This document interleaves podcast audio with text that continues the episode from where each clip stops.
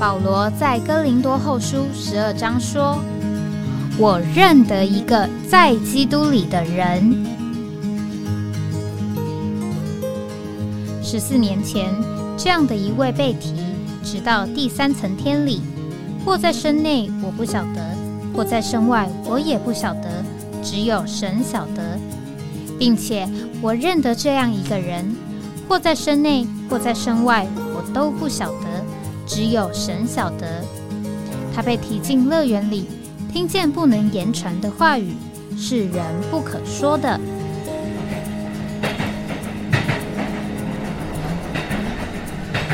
哎，我在哪里？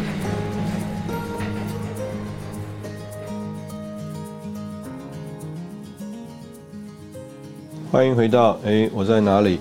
这个今天是九月呃六月二十七号。这个现在是早上九点啊零七分，呃，周二。那我们照例呢是要来谈到这个叫做“魂游向外”啊，换句话说就是在意象里看见意象的这个经历。那今天呃，我们可以说今天这个节目呢，可以说是一个呃引发我们呃下一个礼拜啊有三个节目啊三天的节目啊，我们也预录好了。讲到这个所谓的新约的执事啊，ministry，还有这个执事 minister 啊，这样一个呃系列啊，三个节目的一个算是影子。那这个影子呢，就是最近我也在读一本书啊，这个当然不是属灵书报，这个书的书名叫做《大学的脊梁》啊，那是讲到这个二零一八年呢。这个台大校长啊，遴选的这个事件的这个过程，那其实，在呃那个事情的当下呢，呃，我对这个事情并没有呃那么深入的进去了解啊，只不过当然在很多的呃新闻里面可以看到，好像啊这个很热闹啊，这个很多的事件发生啊，这个校长选上了，但是呢呃没有办法就任。那我自己呢，也不是台大毕业的，所以呢，我也没有那么有兴趣啊。到底台大的校长现在是谁啊？或者是到底啊发生了啊什么样的一个事情？所以可以说，在这个事情当下啊，就是二零一八年那一段时间呢，啊，对这个事情并没有那么深刻的去领了解啊，啊，当时候真正的情形，还有实际上发生了什么事？那不不过就是知道有这么一回事就是了。那我真正这个注意到这个校长叫做管中敏呢，是因为在这个疫情期间，那个疫情期间呢，在有一天呢，在这个新闻上就发了一个新闻，啊，就讲到这个他自己啊，这个校长自己啊，在他的这个 Facebook 上啊贴了几张照片，说啊，他怎能怎能啊不爱这个视讯会议呢？啊，三张照片啊，第一张照片呢，就是啊一个很正常的。穿着西装，打着领带，啊，坐在这个桌子前，啊，前面有一个笔记型电脑，啊，意思就是他正在这个参与一个视讯会议。那第二个照片呢？哎，一照，桌子底下呢，啊，穿着短裤，啊，这个光着脚丫，啊，在他们家这个木质地板上，啊，这个实在是啊，有点叫人啼笑皆非啊。那当然。这个第三张照片就是从侧面照呢，就看出来，啊，他在他的家里呢，哎，这个坐的姿势还是非常正，这个正的姿势哈，这个坐姿是非常正的，也不是这个瘫软无力的啊，哎，正，这个好好的坐在这个椅子上，只不过呢，这个上半身跟下半身的这个装扮呢，啊，叫人这个非常的，这个怎么讲啊，莞尔一笑啊，很有意思。那所以我就开始注意到，哎，这个人是一个哎很有意思的人啊，就是他这样做也就算了，那哎他还把这个照片呢照了以后呢，放在他自己的脸书上啊，说到他很喜欢啊这一段呢，这个叫做不能出门啊，被限制啊，因为这个疫情期间大家都关在家里啊，所有会议呢是以视讯的方式举办的啊，这样一个照片，那我对这个事情。啊，对这个人，哎，就开始，呃，有点，算是有点兴趣啊。当然，我们其实也没有特别的去追什么啊。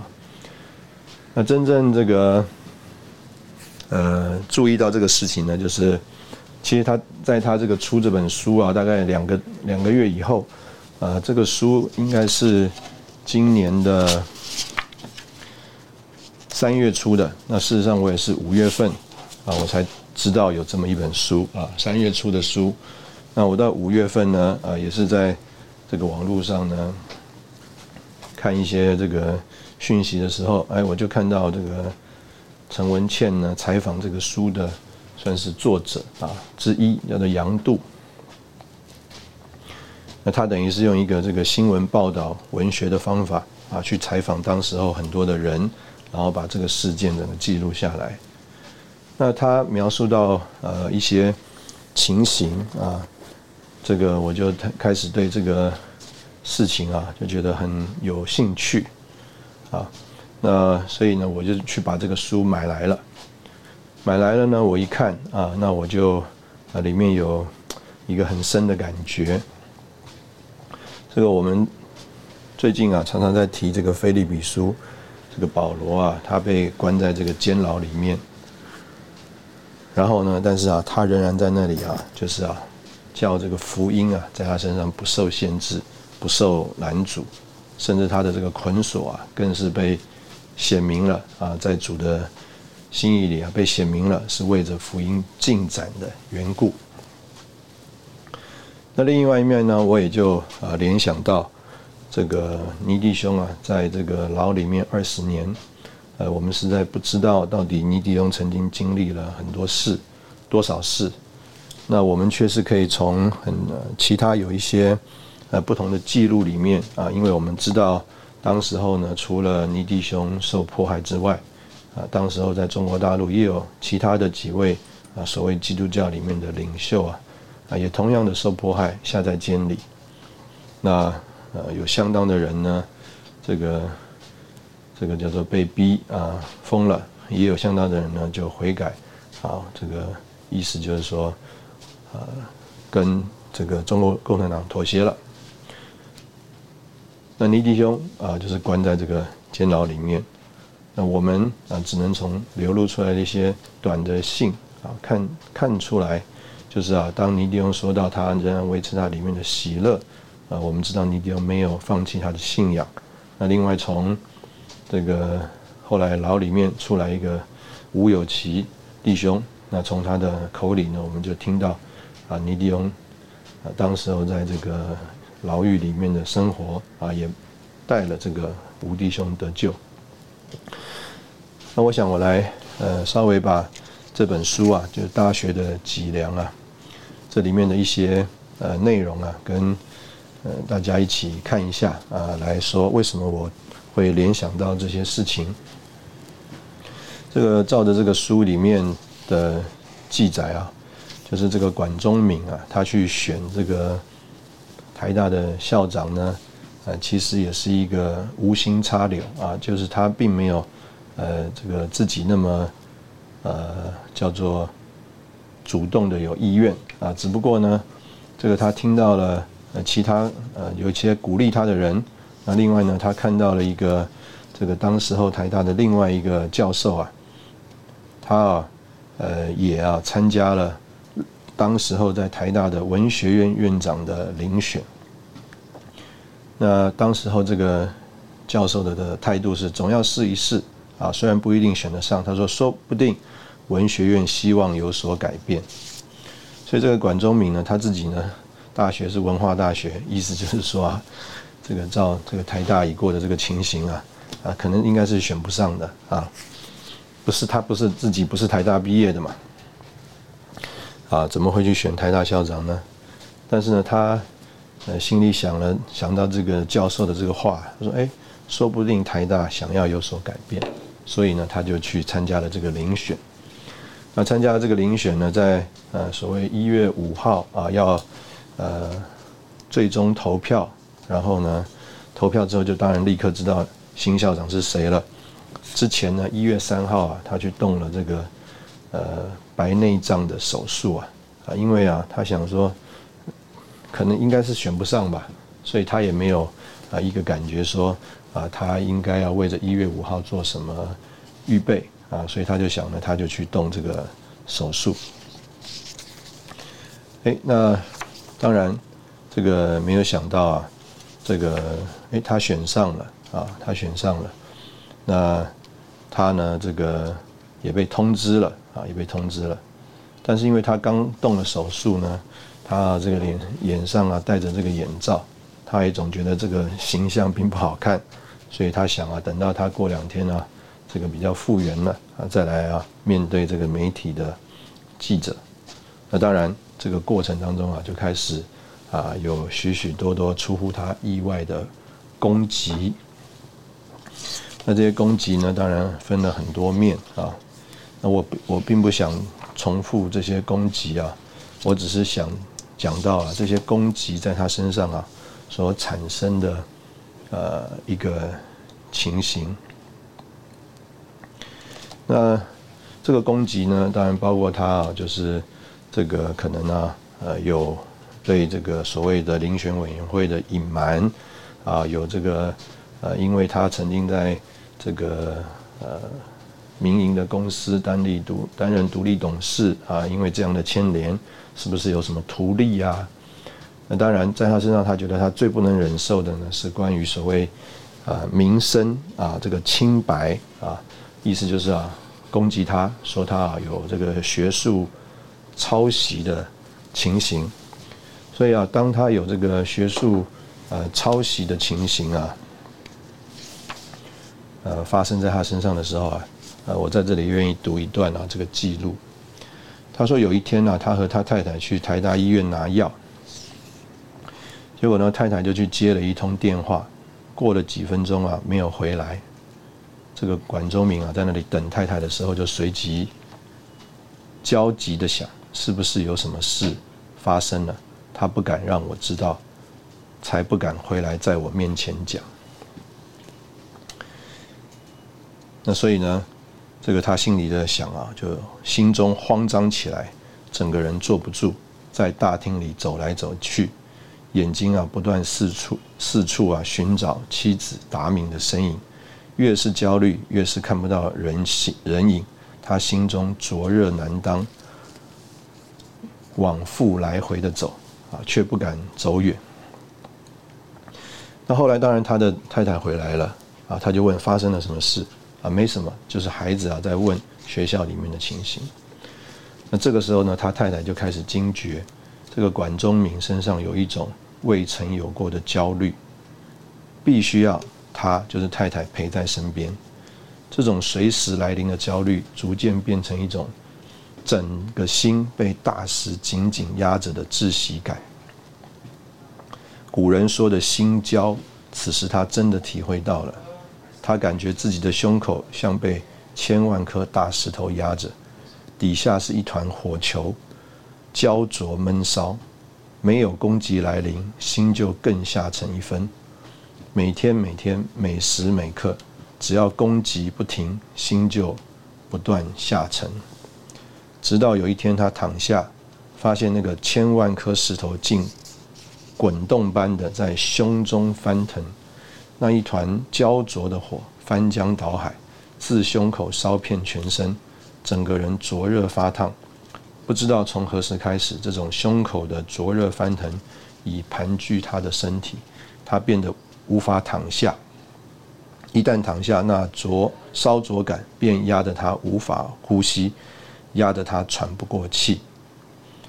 每一次，他只能用力支撑，坐起身子，像即将被火海吞没的人，奋力要挣脱出来般喘一口气，大口大口呼吸，让一口空气进到肺里，让肺部重新起伏，去平息那烧灼的地狱之火，直到窒息感慢慢平息下来。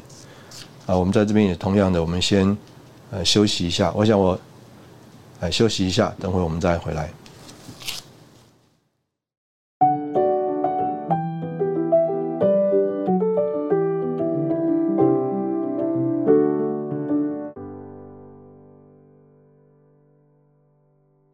欢迎回到哎，我在哪里？那刚刚我们用这个脸书他曾经 PO 的一个这个照片啊。啊，其实就是一个算是一个背景啊，就是来衬托到底这个人原来是一个什么人啊。呃，在这个文章里就说他原来是一个充满希望、乐观、自信的教授啊，想要为台大带来改变，带给新年轻人创新和希望的新校长。那个爷们哪在乎这个率性自在、风骨挺直的管爷啊，在一页一页的折磨中。变成不知怎么说话，怎么为自己辩解，怎么维持尊严，怎么再相信人心？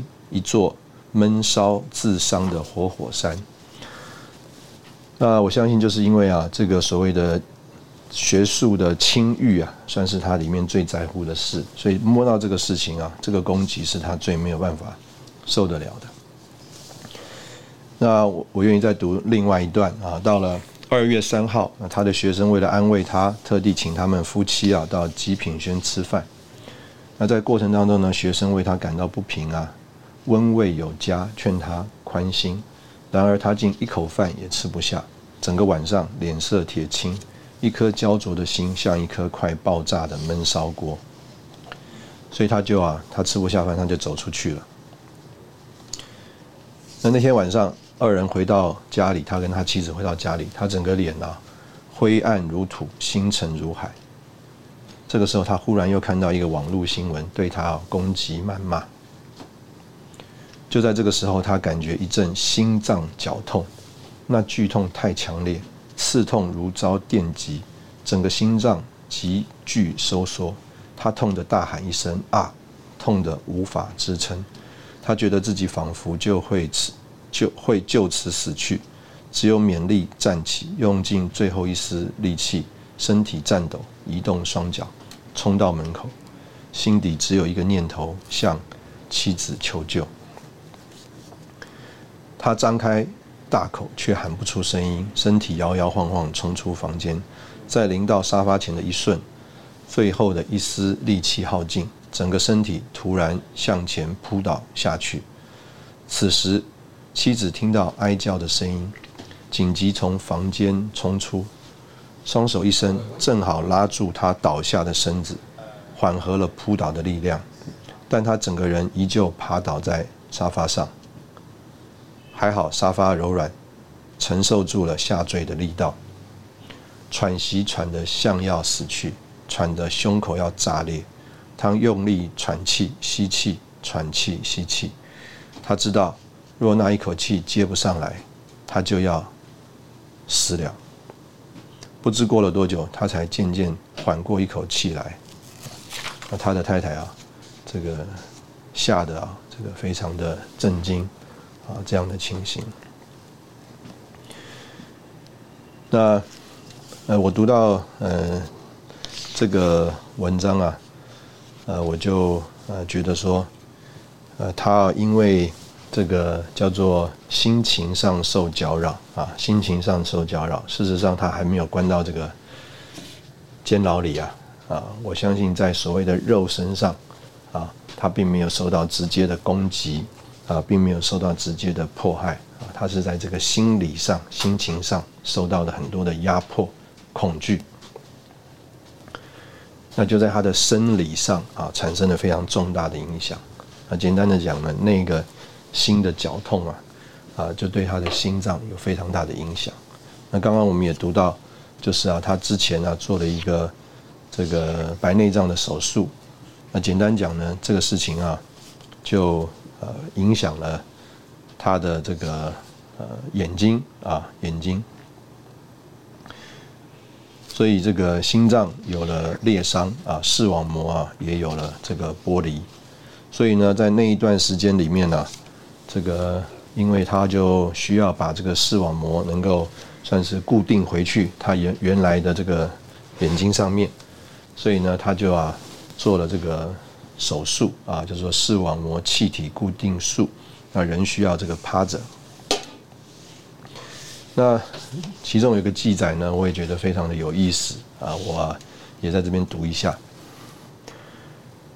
因为他这个就是啊。趴着啊，所以他也不能去看一些什么这个消息啊。所有的攻讦、所有的污蔑，一时都隔绝了。然而二十四小时趴着，不思不想也不是办法。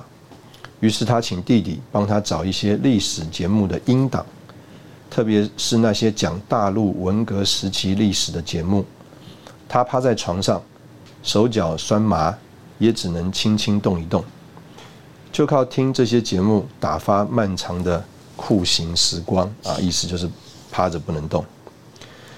有时文革的那些历史听来残酷，达敏都听不下去，就是他太太听不下去。但管中敏在经历一个多月的折磨后，反而听得下去，而且仿佛可以体会文革中那些知识分子被挂上政治污蔑的牌子，拉出门去被批斗殴打，那些受尽肉体折磨仍不屈不挠，最后却无法。接受人格谋杀而自杀的文化人啊，所以呢，简单讲啊，他啊这个听着那些这个录音的音档啊，他呢呃就呃体会了呃当时候在这个文革时期的这些啊这个邪恶的攻击。换句话说，那些邪恶的攻击反而啊可能呢呃缓解了啊他当时候啊的这一些心理的呃压力。那我呃读到呃这些记录啊，呃我就觉得说，这个实在是一个呃非常这个真实的关于一个人呢，他遭受污蔑攻击那个人心理的反应的情形。那后续呢，啊这个他当然持续的在看医生呢。所以呢，他呃借着这个看医生呢，他就呃对于呃他这个心脏绞痛，还有这个视网膜剥离的这一段时间呢，他就有了一点回顾。我也把这一段读一下。日后他回忆这段视网膜受损开刀的时光，形容这是一种痛不欲生的感受。但转念一想，他更庆幸，这痛苦迫使他脱离那个党政军特。行政、司法、监察、立法四院并进而全被霸凌的权利，让自己像闭上眼的瞎子，啊，至少暂时离开那恶意攻讦、污言秽语的世界，让自己可以喘一口气，才终得活了下来。否则，天天生活在那压力下，恐怕不止心脏破损，甚至可能送命。他反过来感谢那天赐的苦难。这一场病反而救了我。后来医生朋友告诉他，那沉郁至极的时刻，其实是忧郁症的前期症状。胸口如千万巨石压着的窒息、灼烧一般的翻腾，也正是躁郁症的症状。当时他已站在崩溃的边缘，往前一步即是万劫不复。那心脏绞痛的一瞬，是致命的一击。如果再更严重一点，心脏破损可能会失去生命。只是他幸运逃过一劫，而心脏的裂痕、眼睛的视网膜剥离，就是其中的受损点。所以这个简单的讲呢，啊，就是这个教授或者校长，他当时候啊亲身经历啊这些啊所谓恶性的霸凌，在他身上的这个攻击啊，让他的这个身心都。啊，没有办法，啊，避开啊，就是都受了严重的这个创伤。那那我读到这一段呢，为什么我们就讲说，啊，就想到啊，保罗也想到这个尼弟兄呢？啊，就是啊，我很相信啊，当时候这个保罗还有这个尼弟兄啊，啊，他们所呃受到的这种。攻击、反对、压迫啊，或者甚至我们读圣经啊，看看这个主耶稣在上十字架之前呢，啊，那个形容啊，啊，我们都可以呃慢慢的来稍微有一点揣摩，到底那个是一个在人身上多大的折磨和磨练。而啊，这个我们说这个基督的信仰，甚至是啊主的这个生命啊，这个生命的大能呢。啊，在这个人的身上啊，要显出一种何等的情形来。这个保罗在腓立比书，他就说到这个应当啊，这个叫做满了宽忍，啊，也可以说啊，叫做谦让宜人。这个谦让宜人呢，啊，实在是呃非常呃有味道的一段话啊。这个每一个字啊，都呃很有意思啊。谦谦虚，让啊，这个我们也可以说是忍让啊。这个让到底是怎么样一个让法呢？啊，我们用哥罗西亚讲说要让基督的平安，要让基督的话啊，谦让宜人啊。换句话说，让所有的人都觉得呃非常的愉快啊，舒服啊。这个的确是一个呃，保罗在那里说啊，一个人啊非常特别的一个。呃，情形到底什么样的人能够呃活出这样子的呃生命呢？有这样的一种的呃生活呢？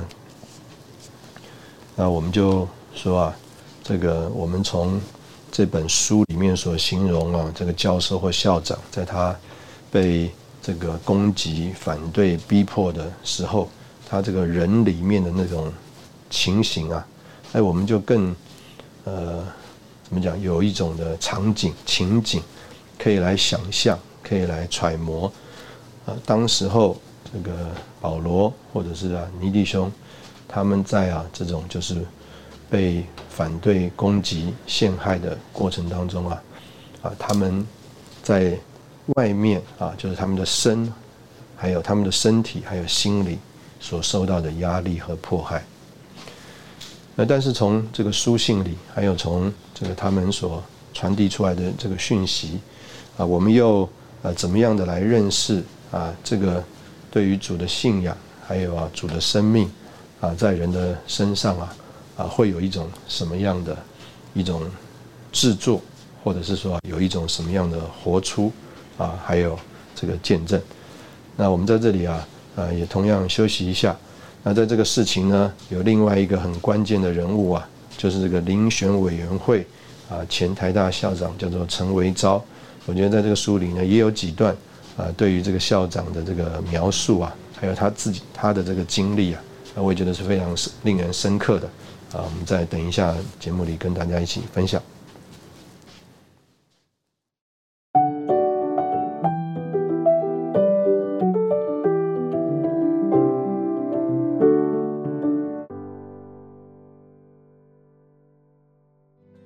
欢迎回到哎，我在哪里？这个呃，我们刚刚提到这个关于这个陈维昭校长，他是这个遴选委员会的这个算是召集人。那管中敏的当选的这个通知呢，就是由他来打电话的。那所以在这个过程当中呢，这个各方的压力也是在他的身上。那事事实上呢，他也因为这个。呃，盼望能够圆融的、圆满的处理啊这个事情啊。照理说呢，他是不需要这个叫做呃另外重启这个叫做呃遴选委员会的的这个会议，重新再发声明啊，因为他们其实已经做完了他们该做的事情了。但是呢，呃，因着他想要把把这个事情啊合适的呃处理啊，所以呢。他啊，这个呃，就啊，愿意啊，在这个协助啊，算是协助这个教育部。所以在这个书里面就说到，这个陈维昭是一个处事圆融的谦谦君子。他说，既然教育部摆明需要一个台阶下，那我们就退一步，再重开一次遴选委员会吧。那简单的讲啊，所以呢，他们呢，就啊。这个重开了一次的，一月三十一号就重开了一次的遴选委员会。那呃，在这个过程当中呢，这个因为啊，这个非常多的这个争议啊，造成了这个台大呃非常长的时间啊没有这个校长，所以事实上呢，这个管中明啊，他自己也是一个台大的教授，他就去问啊这个陈维昭校长说。是不是他干脆就不要坚持了啊？干脆就不要坚持了，这个呃退一步啊，为了学校好但是呢，这个陈维昭校长啊，啊，可以说是一个啊温柔的、安定的呃力量啊，就啊这个鼓励他啊，应该要为着这个所谓大学的自主民主啊，要坚持下来。那简单的讲呢，呃，这个因着这个台大的这个校长的缘故啊。这个有两任的这个教育部长啊，就啊这个下台了啊。那一位呢啊，应该是啊，他没有办法，这个应该都是没有办法啊，叫做昧着良心来做事啊。所以第一任的就下台了。第二任呢啊是啊，因为啊这个叫做攻击别人，反而啊这个自己暴露自己啊呃的情形啊，这个他们攻击。这个管中敏的各种问题啊，在这个新任的教育部长身上啊，都啊更严重。那事实上，管中敏呢，并不是叫做严重，他是完全没有这些问题。那无论如何，这个就用了别的方法啊，要来这个逼迫这个遴选委员会。所以啊，这个遴选委员会啊，都被啊这个呃算是啊当做啊证人呐。由啊，这个地检署啊，就是来召集啊。那所以呢，啊，简单的讲啊，他们都经历了啊这些的这个过程。那这个书上就说啊，这个陈维昭啊，明白整个司法的传讯过程，就是要让学者感到恐惧，因恐惧而退出遴选委员。如果遴选委员会宣告解散。就可以重组遴选委员，台大校长的选举就宣告无效了。所以呢，呃，也就是在这个时候啊，这个管中明啊心里想啊，其实呢，他们不只是要他这个不当校长，其实啊，要啊这个真是叫做告他啊，置他于死地啊。所以他就想，最多啊就是呢，去坐牢。啊，准备去啊监狱读书，所以无论如何呢，这个他就啊心情也慢慢就放开来了。那呃，在这个管中敏这个宣布就任校长之后呢，这个陈维昭校长啊，他就在台大校友的双月刊一百二十一期啊，二零一九年的一月那里啊就。记录了一段啊，叫做六月六号总统官邸谈管案。那简单的讲呢，他就是要来啊，这个记录啊，事实上当时候所有的遴选委员啊，被啊这个叫做地检署啊，这个约谈呢，啊这些过程呢，事实上是政治力的介入。那更多的来看呢，事实上啊，啊应该是这个总统的。也是清楚这些事情的。那无论如何啊，这个事情啊，呃，我在这里提这个事情，就是让大家知道这个陈维昭校长啊，他所面临的一个这个叫做呃压力。那之后换了第三任的这个教育部长啊，原来这个教育部长呢答应他啊，就再开一次遴选委员会的话，那就一定可以有一个。这个好的圆满的这个呃结束了。那无论如何呢，这个他啊也是啊为着这个呃事事情能够完满结束啊，啊所以呢啊他就啊再开了一次这个遴选委员会，啊，那同时发了一个声明，那希望呢呃教育部呢也能够啊。啊，依照原来的这个呃谈的这个约定啊，啊能够这个发布啊这个聘书，但是无论如何呢，又变卦了。所以当时候这个教育部长来找这个陈维昭校长啊，这个陈维昭校长就跟他讲，作为一个知识分子啊，不能只问不目的，不问是非。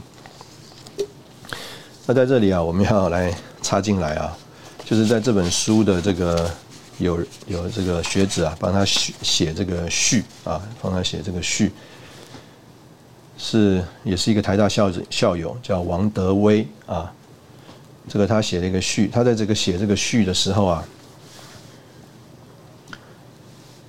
他就说这个二零二二年夏末，台大爆发国发所论文抄袭案，朝野哗然，唯有国家领袖。挺身要求全党团结，相信抄袭者清白，假作真实，真亦假。对照四年前拔管的莫测高深，我们恍然大悟，两者之间若有似无的逻辑。这个逻辑叫什么呢？马基维利式的逻辑。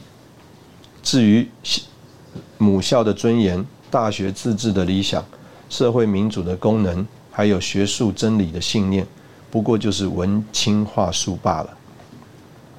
那当然，哎，我一读啊，这个马基维利式的逻辑到底是什么逻辑呢？啊，所以上网 Google 一下啊，简单的讲啊，一句话讲的话就是不择手段达到目的的一种处世之道。所以呢，这个对照我们刚刚这个叫做陈维昭校长啊。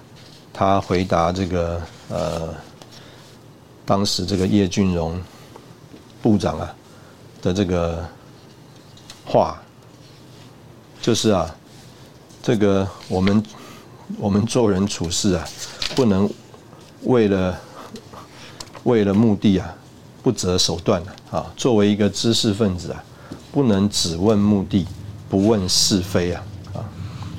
那他说这句话对于曾经是台大教授的叶俊荣啊，已经是非常严厉的批评了、批判了啊。那所以呃，在这里呢，呃，我们就可以看见这个陈维昭校长在这个过程当中啊，啊，他的一个这个角色。那当然，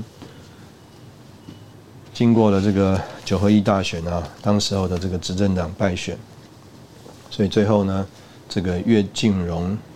部长啊，他也是在一个呃，算是呃自主的良心里面啊，他就传这个简讯给这个陈维昭教授，他说：“校长好，我即将正式宣布聘任管教授为台大校长，本于法律良心，完整论述大学自治，并一肩承担所有争议。”若有对台大及遴选委员会有所期待，也请宽容为导，有机会再向您请安，谢谢。那这个陈维昭就回简讯说：“谢谢，历史会记下这一页啊。”那无论如何啊，这个这个管中敏呢，至终他还是啊，这个顺利就任这个台大校长。那写这个书呢，其实是啊，他这个宣布啊不连任啊台大的这个校长，因为通常呢可以做两任。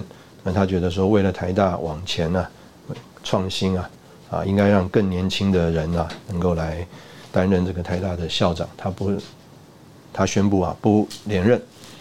那当然呢，之后他们就有了这个书的这个写作啊。那我们同样在这里啊，我们先。呃，休息一下啊，然后我们再回来。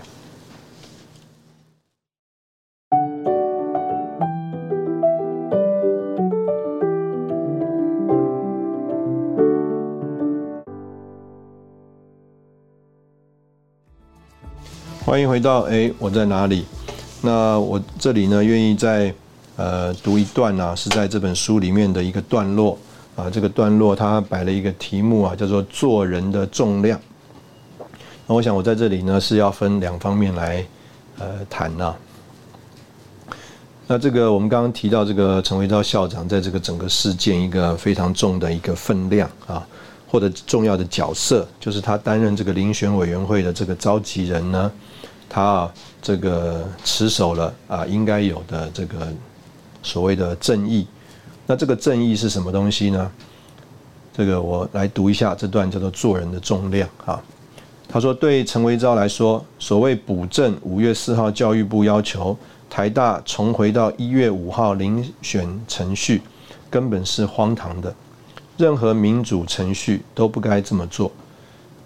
这正如候选人参选前，所有的手续都办好了，候选人资格审查也通过了，甚至初选也都通过了，于是才能够进入最后的五人决选。等到决选结果出来不如你意，你便说选举前的资格审查有问题，选举过程有瑕疵，一切重来，要重新审查候选人的资格。候选人的资格也要过滤啊，不符合资格的要排除，重新选举，否则选举结果不算数，将走完的程序完全推翻。如果这样的说法可以成立，那还有程序正义吗？还有民主吗？还需要选举吗？难怪当时有学者评论说，就如大家都承认游戏规则，愿意接受才入局。想不到游戏输了就说公规则不公，赌输就翻桌啊！所以当时候陈维昭无奈的啊，这个对这个岳俊荣部长说：“该说的都说了，该做的我也做了，你违背承诺，还要逼我做不对的事，挖坑让我跳，那我只好不理你，随便你要怎么办，我只能啊已读不回。”那我这里呃想要谈的第一个呢，就是啊。这个我们今天呢，在这个呃教会里面，我们并没有啊所谓这种这里所说的程序正义的问题啊。那这个可能在这个啊今天的这个社会上啊，有这个所谓的普世价值啊，就是这个程序正义啊。那但是今天我们在这个呃教会里面呢，事实上呃我们仍然。呃，是呃需要注意啊，这个真正的情况的啊，我想这个事情是我们在这里呃需要考虑的。换句话说，如果呃真的这个人资格有问题，我们还是要呃来检讨啊，来检讨啊这个情形的。当然，呃，就着我们这个社会上来说，它是有补救的做法的啊，比如说你可以罢免啊等等。好，所以呢，呃，这是第一个我们在这边想要谈的。那第二个这边就讲到说这个做人的重量啊，做人的重量，那就是说啊，在这个过程当中啊，曾经有这个叫做陈维昭的这个好朋友啊，用一种权威的口吻劝他，你只要辞去遴选委员会的召集人的职务，这些事就都与你无关了。他说啊，如果你愿意这么做啊，我可以去跟他们讲，给你一个适当的安排。但事实上啊，这个陈维昭啊，他完全没有啊这样一个感觉。这个我读一下这里啊，这个陈维昭的这个受访他的回复啊，他说：“这个陈维昭深知自己是关键人士，只要他宣告辞去林委，整个林委林委会就瓦解了。”但如果他这样宣告，就意味着他前面五次召开的遴选委员会遴选校长的合法性，所有的会议发出的声明，乃至于所说过的话，都宣告违法，他将信用破产，也将成为破坏大学自治精神的历史罪人。遴选委员会可以重组，人一生的信誉绝不可能重组，他怎能可能做这种事呢？他说啊，当时候他听到这个他的朋友给他的建议啊，他只是微微一笑。那本来啊，他是这样想的，他啊是想要顾到朋友的感情啊，意思就是这个好朋友给他的劝劝说嘛。但是他想，我以后要怎么做人呢？啊，那这个杨杨度啊，这个作者啊，他就写了这段话。他说，做人。两个字，很轻也很重。轻的是，有的人根本不在乎；重的是，做一个有人格、有尊严、有信誉、有骨气的人。这顶天立地的人，这个人字啊，是一辈子的。那所以啊，这个呃，我们在这个陈维昭校长身上啊，我们看见，当然这个他所谓的这个程序正义。啊，并不一定是我们在教会里面的这个价值啊。但是呢，他这个做人的这个态度和观念呢，啊，我觉得的确也是呃我们非常尊重的，也是啊我们在这里啊呃一起来考虑的。因为当我们呃在这里想到这个呃保罗还有啊这个尼迪翁的时候啊，我们就有一个领会，就是啊他们是作为一个人呐啊，并不是有一个超自然的能力或现象啊来传福音来为主做见证的。他们是作为一个人呐，哎，却叫啊这个神呢，在这个叫做顶天立地的人身上啊，哎，有机会啊。这个呃显出来。那在这个呃作者啊，他最后啊呃回顾啊这一段这个历史的时候啊，他特别啊用了这个呃蒋介石啊、蒋中正啊，当时候对这个胡适的啊这个态度啊，来呃反映，来或者是来作为他这一段这个记录的一种算是结语吧。啊那无论如何，简单讲呢，当时候胡蒋中正、蒋介石啊，算是叫做权力的象征和代表。那胡适呢，应该是啊当时的中研院院长，是这个知识的啊或民主的这个代表，因为他是五四运动、新文化运动的倡导者啊。那他们呢，可以说啊，在这个很多的事情上啊，是呃非常呃不同的。那但是呢？这个呃，杨度这位作者啊，他就回忆啊，这个蒋介石啊，他啊撤退到台湾之后，对胡适啊敬重有加啊，这个他甚至啊要劝啊蒋介石要遵行宪政啊，放弃独裁这个事情啊，让蒋介石非常的不高兴啊。但是蒋介石仍然非常的敬重他啊，敬重他。那关于这件事情呢，这个我们的作作者杨度啊，他有机会就跟一位啊这个大陆的学者叫做资中允教授啊，有机会谈到。那这位教授是一个，我想是一个女士啊。她这个杨度跟他谈的时候，这个资中允教授已经九十岁了。所以，当这个杨度跟他提到这段历史的时候呢，说到这个蒋的矛性格矛盾啊，意思就是说，一方面又不高兴胡适，但是另一方面又很尊重他。那就这个资中允教授啊，他就说，这是性格，但也反映了不同的价值。